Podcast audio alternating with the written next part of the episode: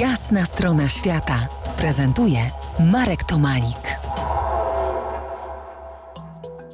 Rozmawiamy o współczesnych zagrożeniach ekosystemu Bałtyku, ale ta współczesność osadzona jest w historii wojen światowych, jak powiedzieliśmy wcześniej. To nie były spontaniczne zrzutki beczek z chemikaliami do Bałtyku, jak jeszcze do niedawna myślałem, tylko duża, wcześniej zaplanowana akcja, tak? Tak, e, jak najbardziej. W ramach Układu Poczdamskiego, który zakończył II wojnę światową, zadecydowano, że arsenały niemieckie mają być przejęte przez aliantów i albo w wzięte w posiadanie albo zniszczone.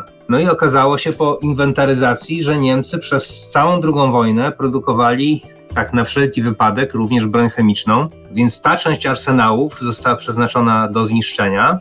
Inni alianci zatopili to w innych miejscach, natomiast e, to, co przypadło w udziale Związkowi Radzieckiemu, zadecydowano zatopić e, w Bałtyku i to była głębia początkowo gotlandzka, ale to jest daleko od e, wschodnich Niemiec, skąd transportowano tę amunicję, więc zdecydowano się na głębię bornholmską i ogółem zatopiono tego 40 tysięcy ton i nie są to wbrew pozorom beczki, tylko głównie bomby lotnicze i pociski artyleryjskie. A co w tych beczkach? Było, babeczki też były, tak? To były chemikalia, które były używane albo do produkcji e, broni chemicznej, albo już gotowe bojowe środki trujące, ale zarówno w beczkach, jak i w bombach i pociskach jest głównie iperyt siarkowy, taka odmiana iperytu bardziej odporna na niskie temperatury i bardziej trwała, jak również środki bojowe parzące oparte o arsen, takie jak Clark, Adamsyt e, czy Louiset. Nie było innej wtedy alternatywy?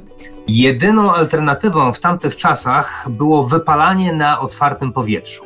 I no, to było w ewidentny sposób trujące i niszczące środowisko, nawet wtedy, tak jak je wtedy rozumiano, więc wydawało się, że morze to jest takie bardzo głębokie jezioro, więc jeżeli coś się tam zrzuci, to, to już tam w jednym miejscu pozostanie, ewentualnie przykryje się późniejszymi warstwami osadów i po prostu wejdzie w skład późniejszych skał osadowych. No niestety okazało się, że morze to nie jest jezioro, są prądy morskie, są organizmy na dnie, są procesy biochemiczne i to zaczyna wracać. A ile tych śmieci chemicznych y, tam wciąż leży? Da się to jakoś oszacować? Y, to chyba ciągle się zmienia ten szacunek. Niewiele tak do końca wiemy. Te dane, które mamy, pochodzą z dokumentów dostarczonych do Komisji Helsińskiej w latach 90.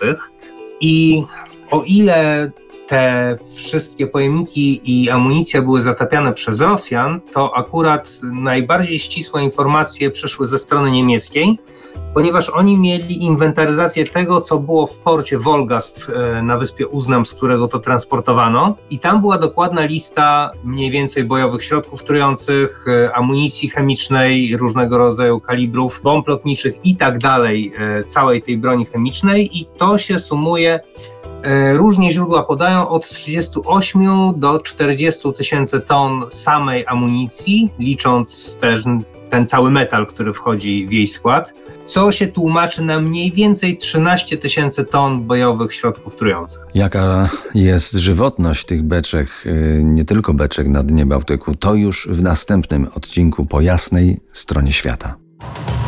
To jest jasna strona świata w RMS Classic.